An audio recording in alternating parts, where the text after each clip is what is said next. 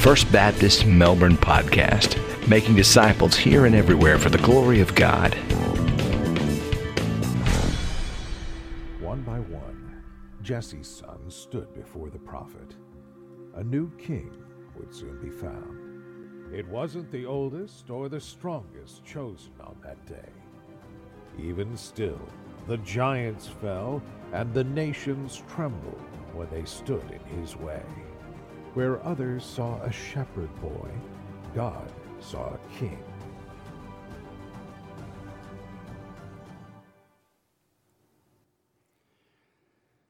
If you have your Bibles today, and I hope you do, and you turn with me to 1 Samuel chapter 16. 1 Samuel 16. After uh, taking a break for a few weeks for a series on the family that ended last week on Father's Day, today uh, we are jumping back into our study of 1st and 2nd Samuel that we started back at the beginning of the year. And you know, in the books of Samuel, there are really three major characters that we meet along the way. Uh, first up was Samuel himself, the namesake of the book. And Samuel was, in many ways, the last of Israel's judges and the first of Israel's prophets. Uh, Samuel led God's people faithfully from the time he was a little boy until the time he was an old man. Now, the second major character that we meet in Samuel is King Saul. After God's people demand a king so that they could be like all the other nations, in 1 Samuel chapter 8, the king that they get is Saul. Saul was taller than everybody else. He looked the part of a king and he started out well in his reign, but in the end, Saul's failure to obey God cost him the kingdom. And then today we meet number three of the three major characters in the book of Samuel. And this character is one of the greatest in all the Bible, and his name is David. And he would go on to become Israel's greatest king. Israel's greatest king until the one that we call the Son of David would come, who would come in his line and would be born in his town and who would sit on his throne forever and ever.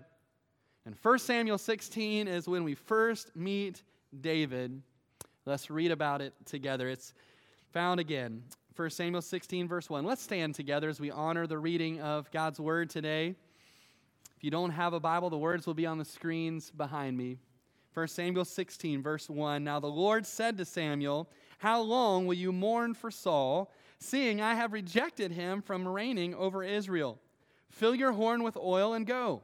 I am sending you to Jesse the Bethlehemite, for I have provided myself a king among his sons. And Samuel said, How can I go? If Saul hears it, he will kill me. But the Lord said, Take a heifer with you and say, I have come to sacrifice to the Lord. And then invite Jesse to the sacrifice, and I will show you what you shall do. You shall anoint for me the one I name to you. So Samuel did what the Lord said and went to Bethlehem. And the elders of the town trembled at his coming and said, Do you come peaceably? And he said, Peaceably, I've come to sacrifice to the Lord. Sanctify yourselves and come with me to the sacrifice. Then he consecrated Jesse and his sons and invited them to the sacrifice. And so it was when they came that he looked at Eliab and said, Surely the Lord's anointed is before him. But the Lord said to Samuel, Do not look at his appearance or at his physical stature, because I have refused him. For the Lord does not see as man sees, for man looks at the outward appearance, but the Lord looks at the heart. So Jesse called Abinadab and made him pass before Samuel, and he said, Neither has the Lord chosen this one. Then Jesse made Shammah pass by, and he said, Neither has the Lord chosen this one. Thus Jesse made seven of his sons pass before Samuel. And Samuel said to Jesse, The Lord has not chosen these. And Samuel said to Jesse, Are all the young men here? Then he said, There remains yet the youngest, and there he is, keeping the sheep. Samuel said to Jesse, Send and bring him, for we will not sit down till he comes here. So he sent and brought him in. Now he was ruddy, with bright eyes, and good looking. And the Lord said, Arise, anoint him, for this is the one. And then Samuel took the horn of oil and anointed him in the midst of his brothers. And the Spirit of the Lord came upon David from that day forward. So Samuel arose and went to Ramah. But the Spirit of the Lord departed from Saul, and a distressing spirit from the Lord troubled him. And Saul's servant said to him, Surely a distressing spirit from God is troubling you. Let our master now command your servants who are before you to seek out a man who is a skillful player on the harp. And it shall be that when he plays it with his hand, when the distressing spirit from God is upon you, and you shall be well. So Saul said to his servants, Provide me now a man who can play well, and bring him to me. Then one of the servants answered and said, Look, I have seen a son of Jesse the Bethlehemite, who is skillful in playing, a mighty man of valor, a man of war, prudent in speech, and a handsome person, and the Lord is with him. Therefore Saul sent messengers to Jesse and said, Send me your son David, who is with the sheep. And Jesse took a donkey loaded with bread, a skin of wine, and a young goat, and sent them by his son David to Saul. So David came to Saul and stood before him, and he loved him greatly, and he became his armor bearer. And then Saul sent to Jesse, saying, Please let David stand before me, for he has found favor in my sight. And so it was, whenever the Spirit of God was upon Saul, that David would take a harp and play it with his hand. And then Saul would become refreshed and well, and the distressing spirit would depart from him. Let's pray. Father, we thank you so much for this beautiful portion of your word that is open before us today. And God, we pray that your Holy Spirit, who wrote this word, who gave it to us, would speak to our hearts even now. That word that we each need to hear. We ask it in the name of Jesus. Amen. You may be seated. You know, I don't know how often you think about this, but there are so many things that we use every single day that we really have no idea how they work. Uh, maybe there are you know some engineers in here that know how a lot of these things work, but I think for most of us, we don't know how a lot of things work. Even even everyday things that we use all the time. I mean, how many of us really know how does it work when you turn on that light switch and that light bulb starts to provide light? Right? Do we know how that really works? Now, th- this past week, I was watching a show on TV uh, about a man who makes his own clocks and he makes every single part by hand and then he puts it all together and it keeps perfect time. Do any of us know how a clock or a watch that we wear on our wrist actually works? I mean, I know there's some wheels in there and there's a couple of hands, and, but how does it actually keep the right time all the time? I think there's so many things like that that we use every day, but we just don't know how they work. And here's a question that I want you to think about, and it's actually a much more important question than whether or not you know how clocks work or how light bulbs work.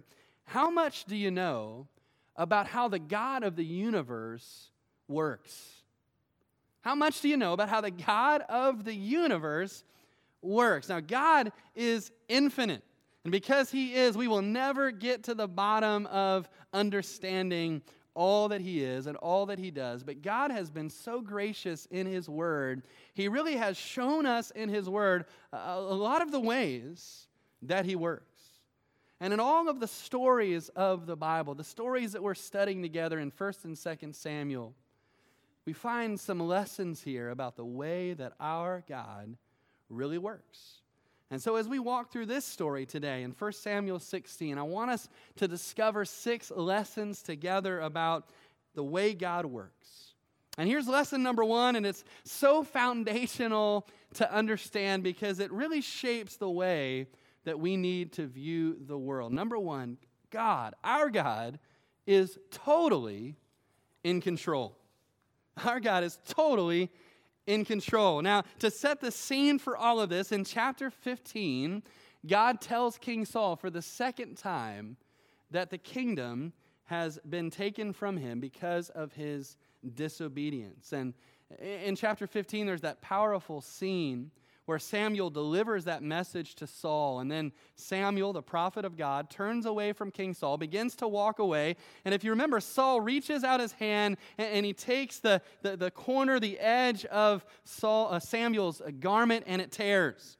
And Samuel looks down at that tear, that torn garment, and he said, Saul, in the same way, God has torn the kingdom away from you and has given it to a neighbor of yours who is better than you. And so from that time, we have been waiting to meet this neighbor who is better than King Saul. Even back from chapter 13, we've been waiting to meet this man after God's own heart that God said would take Saul's place. And yet, when chapter 16 opens, Samuel is still in a state of mourning about what had happened with Saul. And of course, to a certain extent, you can understand why. Samuel is not, after all, mourning because his team lost the championship. He is not mourning because his favorite restaurant closed down. Samuel is mourning because the king of God's people that he had anointed ended up uh, being turned out to be a selfish, arrogant phony. And he was mourning because of what that meant for the people of God. He was mourning over what had become of Saul, who had started out so well. And yet, in verse 1, the Lord speaks to Samuel and says, The time for mourning for King Saul is over. I have one more king for you to go and anoint. Look at verse 1. The Lord said to Samuel, How long will you mourn for Saul? Seeing I have rejected him from reigning over Israel. Fill your horn with oil and go. I am sending you to Jesse the Bethlehemite, for I have provided myself a king among his sons. And I love that phrase at the end of verse 1 I have provided a king for myself among his sons. There's so much comfort in that because the word there, provided, is a word that can also mean seen.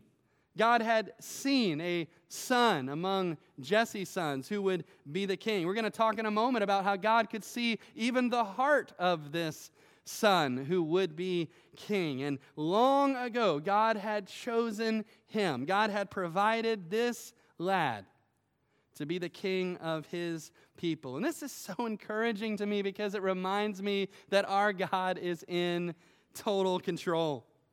Yes, Saul disobeyed and turned out to be something of a train wreck, but God knew that that was going to happen.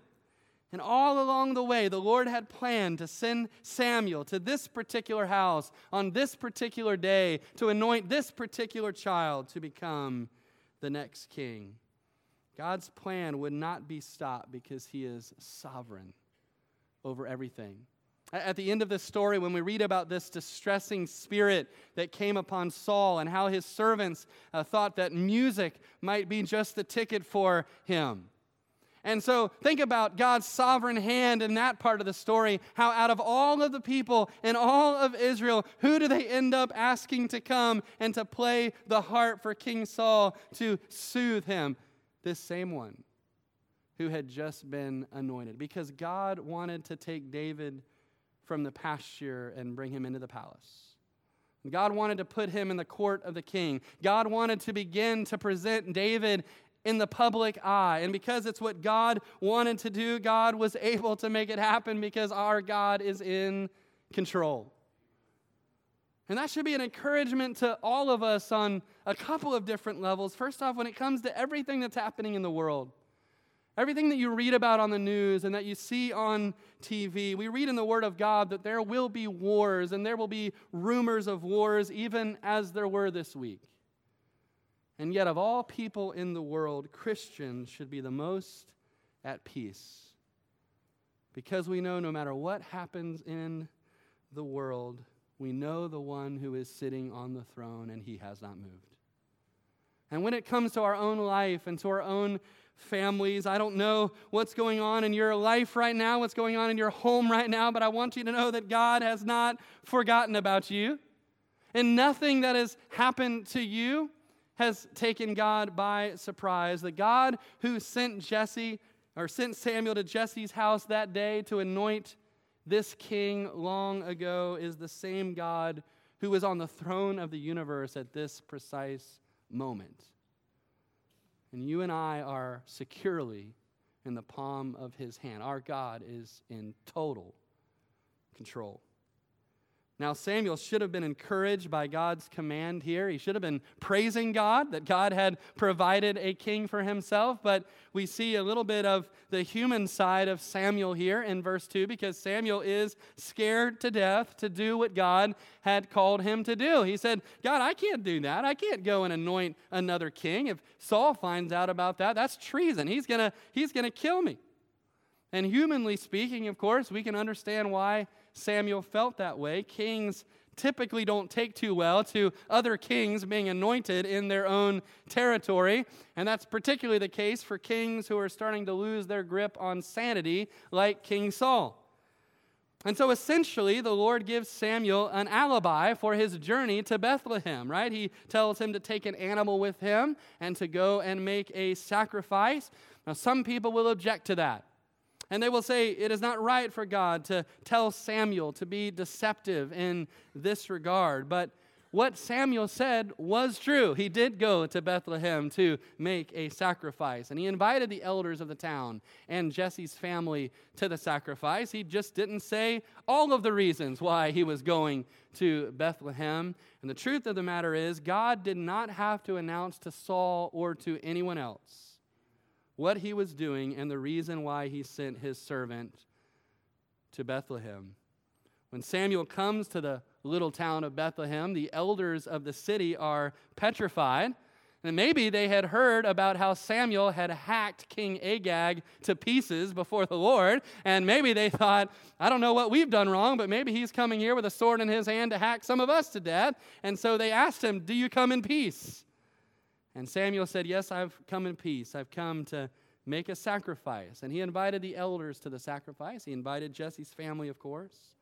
And, and, you can almost picture it of, of Jesse standing there in front of the prophet Samuel, and all of his sons, or seven of his sons, were there beside him. And we don't know how he arranged them, but possibly he arranged them with the oldest uh, right next to him and the tallest next to him, and right on down, stair stepped on down to the seventh son at the end of the line.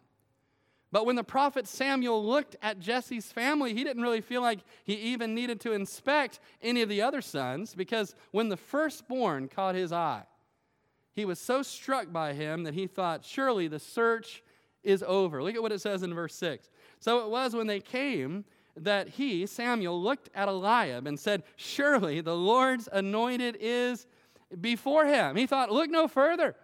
This is obviously the king right here. And just based off how Samuel reacted and what God says in verse 7 about his height and about his appearance, no doubt Eliab was a physical specimen. He was an Adonis. And he was like Brad Pitt and Sylvester Stallone rolled up into one. Uh, he probably lettered in four sports at Bethlehem High School. Uh, he was voted uh, most likely to succeed and best all around in the yearbook. The girls adored him, the boys all wanted to be him.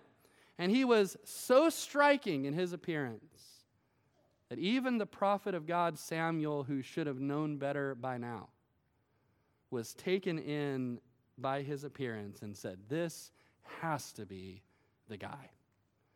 But the Lord's response to Samuel was swift and pointed. Look again at verse 7. The Lord said to Samuel, Do not look at his appearance or at his physical stature, because I have refused him. The word means I have rejected him. For the Lord does not see as man sees, for man looks at the outward appearance, but the Lord looks at the heart. We're thinking today about the way God works, and here's the second lesson we need to take to heart about how God works. God doesn't see things the way we do. And of course, the way He sees things is right. Now, you really can't help but read this description of Eliab and think about two other characters in the books of Samuel one that shows up before this, and one that shows up after this. Now, probably the first person that comes to your mind when you think about Eliab was the king that was being replaced here, King Saul. Because when we first meet King Saul, over and over, the way that he is described is he was taller than anybody else in Israel from his shoulders upward. In other words, he towered. He was head and shoulders above everyone else. He towered above the crowd. He looked like a king. And here we meet Eliab, and he has the same appearance. He's tall and he's handsome to boot. He looks the part. And then I think we also think about a character that comes into the story a little bit later on, one of David's sons, a, a man named Absalom. And Absalom had beautiful, long, flowing hair, just kind of like, like I do, just long, flowing hair. Every year he would cut it and sell it. He was so taken with himself and his appearance that he probably thought he deserved to be king just based off of that. And he tried to steal the kingdom away from his father, David.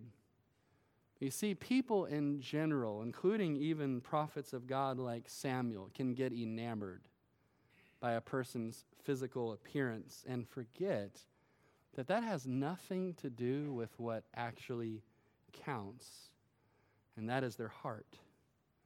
And that's why God gives this hugely important principle in the latter part of verse 7 for the Lord does not see as man sees. Man looks at the outward appearance, but the Lord looks at the heart. You see, what man is impressed by and what God is actually looking for are two different things altogether. Man is impressed by superficiality, but God wants to see real spirituality. Man is impressed by wealth, but God wants to see wisdom. Man is impressed by power, but God wants to see purity. Man is impressed by leadership, but God wants to see love. Man is impressed by ability, but God wants to see authenticity. Man is impressed by height, but God wants to see humility. Man is impressed by resume resumes, but God wants to see righteousness. Man is impressed by an attractive figure, but God wants to see an active faith. Man is impressed by someone who wants to make a name for themselves, but God wants to see someone who will live for his name. And so in the church, we need to begin to see the world the way God sees it. We need to stop caring and pursuing the things that impress the world, and we need to start valuing the things that God wants to see in our hearts. Things like love and faith and wisdom, purity and humility. And so, friend, when God looks at your heart, when God looks at my heart, what does he see? Does he see those things there? Does he see them growing there? Or does he not? Man looks at the outward appearance, but God looks at the heart. And because he does, Eliab was not his choice to be king. And so next up, Jesse presented his second son, named Abinadab, but God spoke to Samuel's heart, said, I didn't choose him either. And then came the third one and the fourth one, all the way down to the seventh one at the end of the line, but God said no every single time. As one person put it, this is like the Bible version of Cinderella and the glass slipper of the kingdom does not fit on the feet of any of these seven boys. And so in verse 10, Samuel is a little bit perplexed by this. He, he knows that God has said that one of Jesse's sons is going to be the king, and yet he hasn't picked any of them. And so he asked the logical question. He said, You know, uh, buddy, did, did you forget about one of your kids? Right? Is everybody here? Are all of your kids here? And then Jesse responds and says, Well, actually, there is the youngest one, but he is out with the sheep. And the word youngest there is a word that could also be translated smallest. It's as if his dad was saying, Well, there is the runt of the litter, but surely he's not the one who is going to be the king. In fact, if you think about it, Jesse was so sure that David was not going to be picked, he didn't even bother to bring him in from the field to even put him in the lineup. And yet, what Jesse needed to learn, and what so often we need to be reminded of, is lesson number three about how God works. God often chooses to use people that we think are the least likely candidates. How often in the Word of God does God do this? He delights in doing this. In a culture that really prioritizes the eldest son and would give that son uh, the blessing, would give that son uh, a, a larger share of the inheritance, how often does God choose to use the younger son? How often does God choose to take somebody with a shady background or somebody from an insignificant family, from a smaller and more insignificant tribe, and yet He raises them up and He uses them to do extraordinary things? God does this all the time. God did it with Jacob. He did it with Joseph. He did it with Rahab. He did it with Gideon. He did it with Ruth. And you come to the New Testament, and God just keeps on doing it. Jesus did it with the folks that he chose to be his disciples fishermen and tax collectors. And then we come to Saul, who we know as Paul. And God picks him, this one who is an enemy of the church, who is hunting Christians down. And he chooses him to transform him and to turn him into the greatest missionary and church planner who ever lived. God delights in doing this, God specializes in picking the least likely people and using them to do extraordinary things. And I think that 1 Corinthians 1 tells us why God does it. Paul was writing to this church in the city of Corinth, and he said, Just look around you. Look at what you see. Look at who's filling the pews. He says this For you see your calling, brethren, that not many wise according to the flesh, not many mighty, not many noble are called, but God has chosen the foolish things of the world to put to shame the wise. And God has chosen the weak things of the world to put to shame the things that are mighty, and the base things of the world, and the things which are despised, God has chosen, and the things which are not to bring to nothing the things that are. Why? Why does God do it? Verse 29 that no flesh should glory in his presence. But of him you are in Christ Jesus, who became for us our wisdom from God, our righteousness and sanctification and redemption, that as it is written, listen to this, he who glories, let him glory in the Lord. So, why does God keep on doing this? Why does He keep on seemingly choosing the least likely people to do these things? Because God deserves all the glory and the praise. And God knows how we are wired, and He knows that if He picked the most likely person, at least how we see it, that we would think, well, of course God used that person. I mean, that person has so many talents, that person has so many gifts, and we would just give all of the glory to that person instead of giving that glory to the Lord. And so he chooses the least likely person so that the glory belongs to him. And there's good news in that for us because it means that God wants to use and specializes in using ordinary people like you and me to do extraordinary things if we would give the glory to him. After Samuel realizes that there is another son out in the field, I love the statement of verse 11, the statement of honor, where he says, Send and bring him, for we will not sit down until he gets here. And then in verse 12, we read the first description of David found in the Bible. So he sent and brought him in. Now he was ruddy with bright eyes and good looking. Now, that word ruddy is a word that means to be red or to be fair skinned. That same description was used of Esau, Jacob's brother, much earlier in the Bible. David is also described here as having bright eyes or even beautiful eyes and also being good looking. And we need to really notice that, that it says that, because while external appearances is not what God chooses based on, notice that David also wasn't ugliness personified. It's not as though having beauty is a disqualifying factor. The truth of the matter, it just doesn't play into it in terms of what God chooses. But David was a good looking kid with bright eyes. And God said to Samuel as he looked up and saw David coming in from the field, He said, Arise and anoint him. He is the one. And the anointing itself is described in the simplest of terms in just one verse, verse 13. Then Samuel took the horn of oil and anointed him in the midst of his brothers. And notice this last part the Spirit of the Lord came upon David from that day forward. That's lesson number four about the way God works. Everything, everything that God calls us to do, He equips us to do by giving us His Holy Spirit.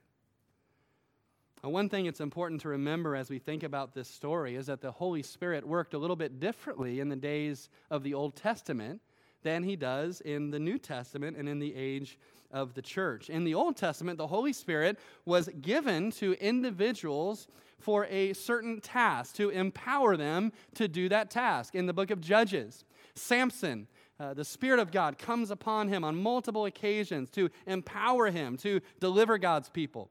Even earlier in the book of Samuel, the Holy Spirit comes upon King Saul on a number of occasions to empower him uh, to lead God's people into battle. And yet in verse 14, we read that now the Spirit of God departed from King Saul.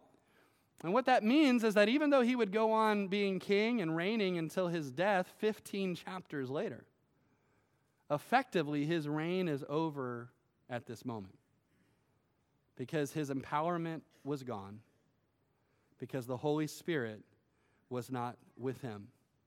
And so when we read in verse 13 that the Spirit came upon David, this does not mean that this is like the moment of David's salvation in the way that we think about salvation. It means that God was anointing David with the Spirit, that he was empowering David from this moment on to be the king for God's people. And even though it would be many years before David would actually become king, God is immediately equipping and empowering David by his Spirit to prepare him to do what God had called him to do. And, Christian, the same is true with us. Now, for us, we live on the other side of Acts chapter 2, where God has poured out his Holy Spirit upon the church. And now we live in an age when the moment a person puts their faith in Jesus Christ, the Holy Spirit of God is poured out upon them. Romans 8 9 says that if you don't have the Spirit, then you do not belong to Christ. It means if we have the Spirit, we belong to Christ. It really is that simple. Every Christian has been given the gift of the Holy Spirit. And think about what a gift He is. The same Spirit who raised Jesus Christ from the dead lives inside of you and inside of me. And what that means is, I don't know specifically what God may have called you to do. I know He's called all of us to go and make disciples here and everywhere for His glory among the nations. He's called all of us to join in His global mission of lifting up the name of Christ all over the world. And God has given us everything we need to do that through the power of the indwelling Holy Spirit that He has given to every single child of God. And so, again, even though the Spirit functions differently today than in David's day, the principle still remains. Everything God calls us to do, He equips us to do through the Holy Spirit that He has given.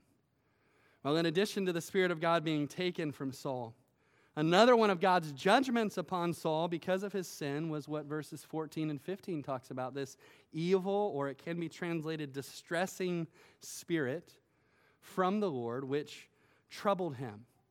We don't know exactly what this spirit was. Some commentators believe that this was a demon, some believe that this was an angel who was sent to distress Saul in this way. Either way, we know that the spirit is said to have come from the Lord, either to be sent by God or to be used by God in some way to distress King Saul. Now, we know this is not the only time in the Bible where we read this kind of language. In the book of Job, uh, the Lord allows Satan himself to come upon Job and to afflict him in many ways.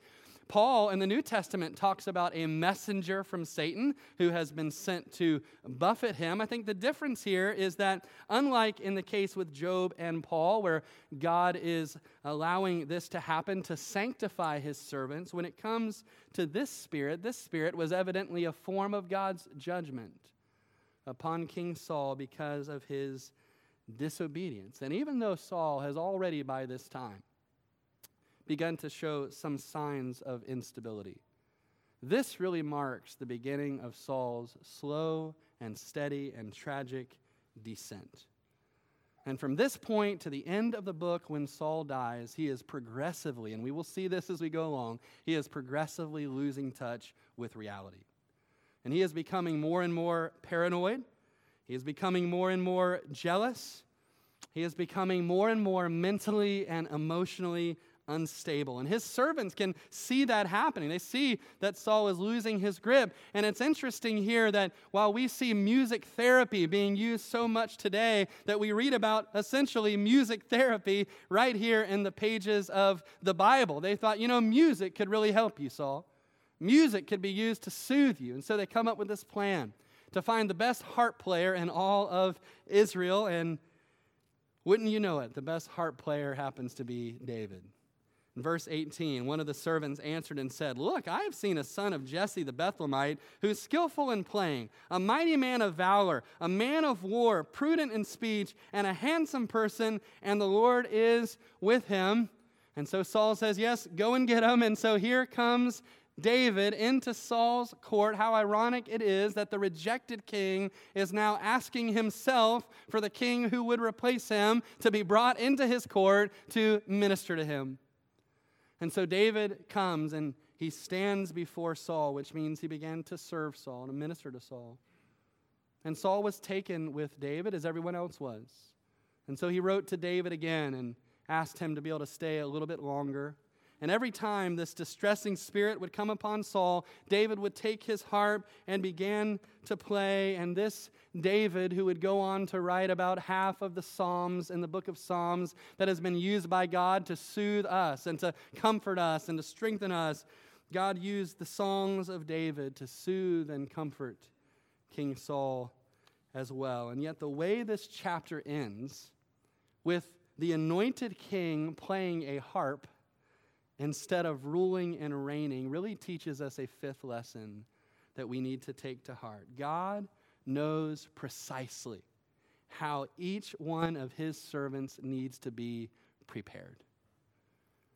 One thing it's easy to skip over in this story is what happens right after David is anointed. When Saul calls for David and asks him to come and play his harp for him, did you notice in verse 19 where he is? Saul says, Send me David, who is with the sheep. So, after he was anointed king, after Samuel the prophet went back home, where did David go? He went right back out into the fields to take care of the sheep. And every step of the way, David is faithful to do what God calls him to do. Whether that's out in the fields tending the sheep, whether that's playing a harp for a crazy king, God was using all of these things in David's life to prepare him for what was coming. Out in the pasture, think of how much time David had to bone up on his slingshot. And he would need that in just a little bit, and we'll look at that next week.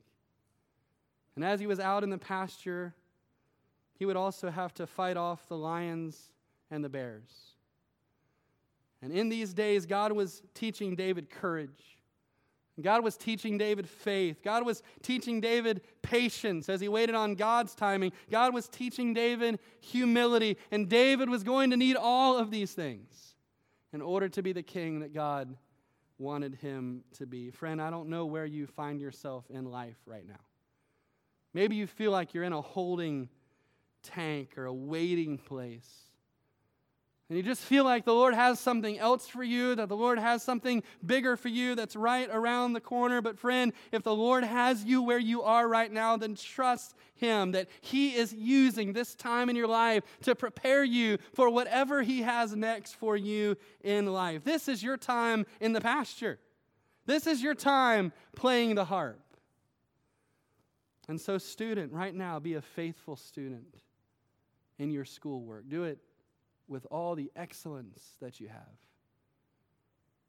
If you're a young adult who maybe has just taken your first job and you're hoping that this job, you won't have to have this job for more than like three more days, do that job that God has given you as if He is watching, because He is.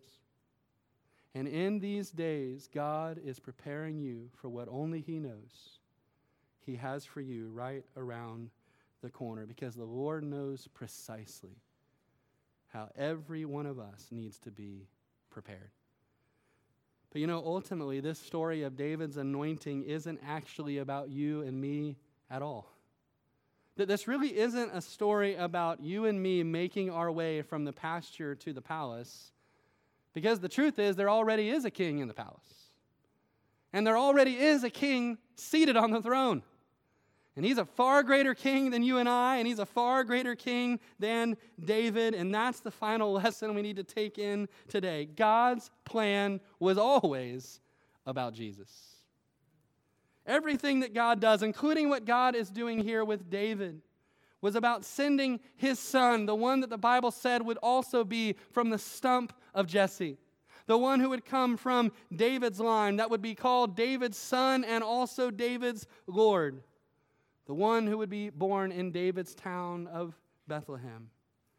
And so, as we read on, as we study David's life in these weeks and months, we need to remember that all of this was about God choosing a son of David who would come, who would be our final, ultimate shepherd king. There's so many threads that we can trace from King David to King Jesus. Just a few of them very quickly. First off, like David, Jesus seemed ordinary. He seemed ordinary. People said, Can anything good come out of Nazareth? People said, He's just a carpenter's son. Aren't, aren't his brothers right here? Aren't his sisters right here?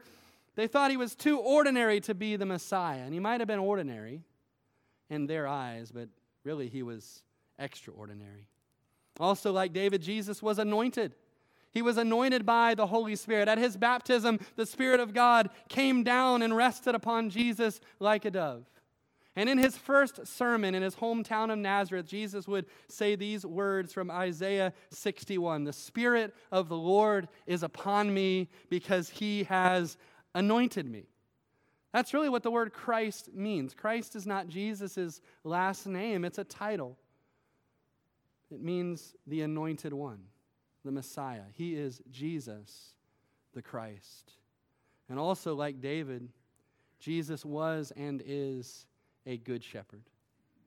David would write in Psalm 23, The Lord is my shepherd. And when the Lord came, he applied that language to himself. And in John 10, he said, I am the good shepherd. The good shepherd lays down his life for the sheep.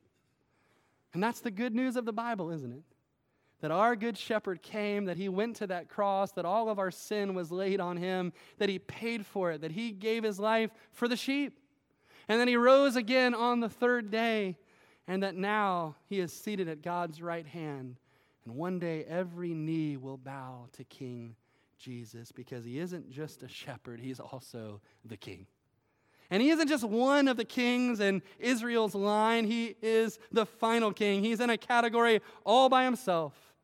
And that's why in Revelation 19, we get this amazing picture of Jesus riding on a white war horse with a sword coming out of his mouth. And this is what we read is written on him. He has a name on his robe and on his thigh. This name is written King of Kings and Lord of Lords. You know, this chapter begins with Samuel being sent on a secret mission to anoint a king. As Tim Chester points out, that's really something all of us have to do at some point in our life. We have to choose what king we're going to anoint. All of us have a king in our lives. All of us have something right now in our heart that is seated on the throne. Our king might be ourselves and our own desires. Our king might be another person. Our king might be possessions that we have. Our king might be an ideology that we cling to above all else. But all of us has a king. We all have something seated on the throne. And how, how do we choose a king? Do we look at the outward appearance? At what is flashy, at what shines, at what looks the best? If we do that, we're going to end up with a king like Eliab or Saul or Absalom.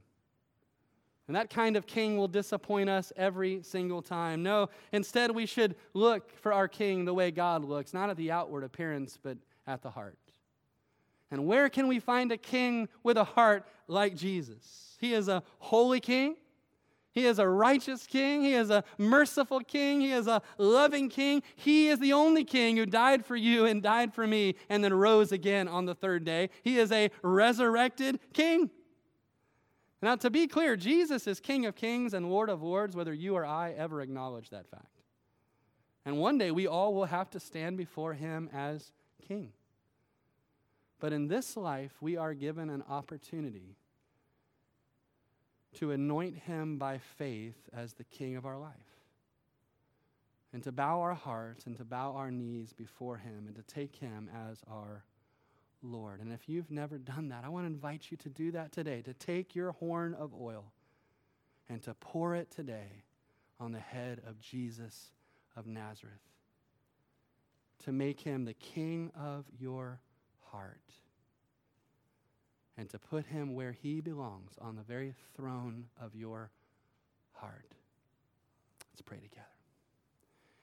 Father, we thank you not only that you have given us a king like David. But Father, you have given us the son of David, the anointed one, the one that you had always planned to send before the foundation of the world. This son of David, born in Bethlehem, who would come, our shepherd king, who would lay down his life for the sheep and so, Father, today, for all of those in this room who are called by your name, Lord, would you help us to live, even this week, for the honor and the glory of our King?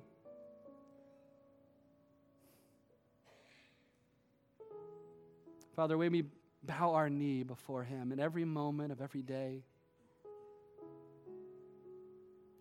That everything we do and say and think would be a declaration that Jesus is Lord, that he is King of my life, of my family, of our church, of this world.